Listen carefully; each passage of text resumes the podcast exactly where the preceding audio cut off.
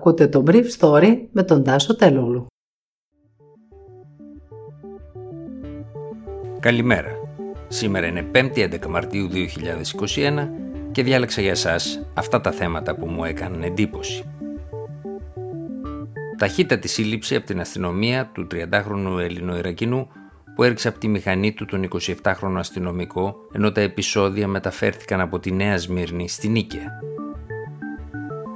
Η Αναστασία Κοτανίδου λέει για την Επιτροπή Λιμοξιολόγων ότι μετά την επιτυχημένη πρώτη φάση έχασε το σωστό δρόμο και τώρα δεν μπορεί να βρει το βηματισμό της.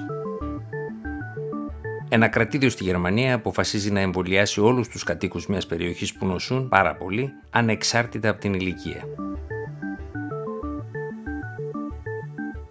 Η αστυνομία της Αθήνας συνέλαβε χθες έναν Ελληνοαερακινό που αποκαλείται και Ινδιάνος ως δράστη της επίθεσης εναντίον του 27χρονου αστυνομικού που οδήγησε προχθές το βράδυ στην ανατροπή του δικύκλου του με αποτέλεσμα τον ξυλοδαρμό του από έναν όχλο δεκάδων ανθρώπων. Ο 30χρονο Ιρακινός που μένει στη Μαγούλα εργάζεται σε αποθήκη μεγάλης επιχείρησης και είναι σεσημασμένος για ναρκωτικά και οπαδική βία, συνελήφθη έξω από το σπίτι του και οδηγήθηκε στην εισαγγελία, όπου του απαγγέλθηκαν βαρύτατες κατηγορίες για απόπειρα ανθρωποκτονίας κατά συναυτουργία, βαριά σκοπούμενη σωματική βλάβη από κοινού και 12 ακόμα αδικήματα όπως περιγράφονται από τις σχετικές διατάξεις, από την κατασκευή και κατοχή εκρηκτικών ύλων ως την παραβίαση των μέτρων για τη διασπορά ασθενείων. Στη σύλληψή του συνέβαλε και το τμήμα της ασφάλειας που ασχολείται με την οπαδική βία, καθώς ο Ινδιάνος, όπως αποκαλείται, ήταν ένας από τους εκατοντάδες οπαδούς μεγάλης ομάδας της Αθήνας που κατέβηκαν την Τρίτη το απόγευμα στη συγκέντρωση εναντίον της αστυνομικής βίας στη Νέα Σμύρνη. Χθες η σκηνή της αντιπαράθεσης για το θέμα αυτό μεταφέρθηκε στην Νίκαια. Μεταξύ των 250 ατόμων που διαδήλωσαν εκεί υπήρχαν πολλοί μπαχαλάκιδε και χούλιγκαν που έβριζαν και σπάγαν προθήκες καταστημάτων. Η καθηγήτρια Αναστασία Κοτανίδου, υπεύθυνη από την Επιτροπή των Ειδικών για τις Μονάδες ΜΕΘ στη χώρα, είπε μιλώντας χθες σε διαδικτυακή συζήτηση του e-κύκλου της δεξαμενής παραγωγής πολιτικής που έχει οργανώσει ο Βεβάγγελο Βενιζέλος ότι η Επιτροπή Λιμουξιολόγων ενώ είχε πάρει ένα σωστό δρόμο, κάπου στη μέση τον έχασε και τώρα δεν μπορούμε να βρούμε τον βηματισμό μας, όπως χαρακτηριστικά πρόσθεσε. Λαμβάνονται λάθος αποφάσεις, συνέχισε η κυρία Κοτανίδου, και γίνεται λάθος μεταφορά των αποφάσεων αυτών. Η καθηγήτρια της εντατικολογίας παραδέχθηκε ακόμα, απαντώντας σε παρατήρηση του επιχειρηματία και αναλυτή Γρηγόρη Φαρμάκη, ότι η Επιτροπή δεν τεκμηριώνει τις αποφάσεις της και ότι δεν έχουμε στατιστικά δεδομένα.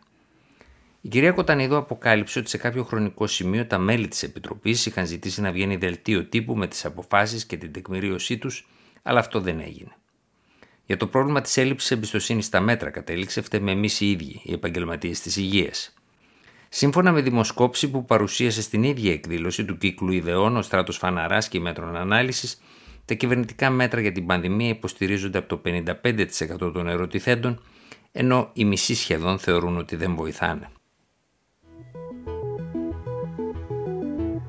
Κυβέρνηση της Σαξονίας πήρε την απόφαση να γενικεύσει τον εμβολιασμό στην περιοχή του Φόκτλαντ στα σύνορα της Ανατολικής Γερμανίας με την Τσεχία, όπου η πανδημία έχει ξεφύγει και πάρα πολλοί άνθρωποι έχουν μολυνθεί από τον κορονοϊό.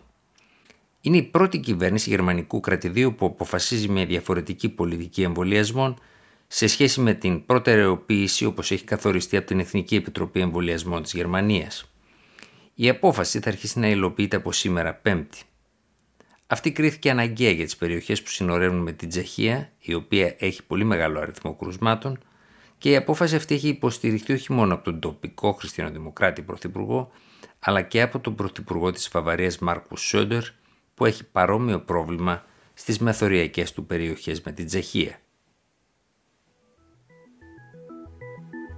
Ήταν το Brief Story για σήμερα 11 Μαρτίου του 2021.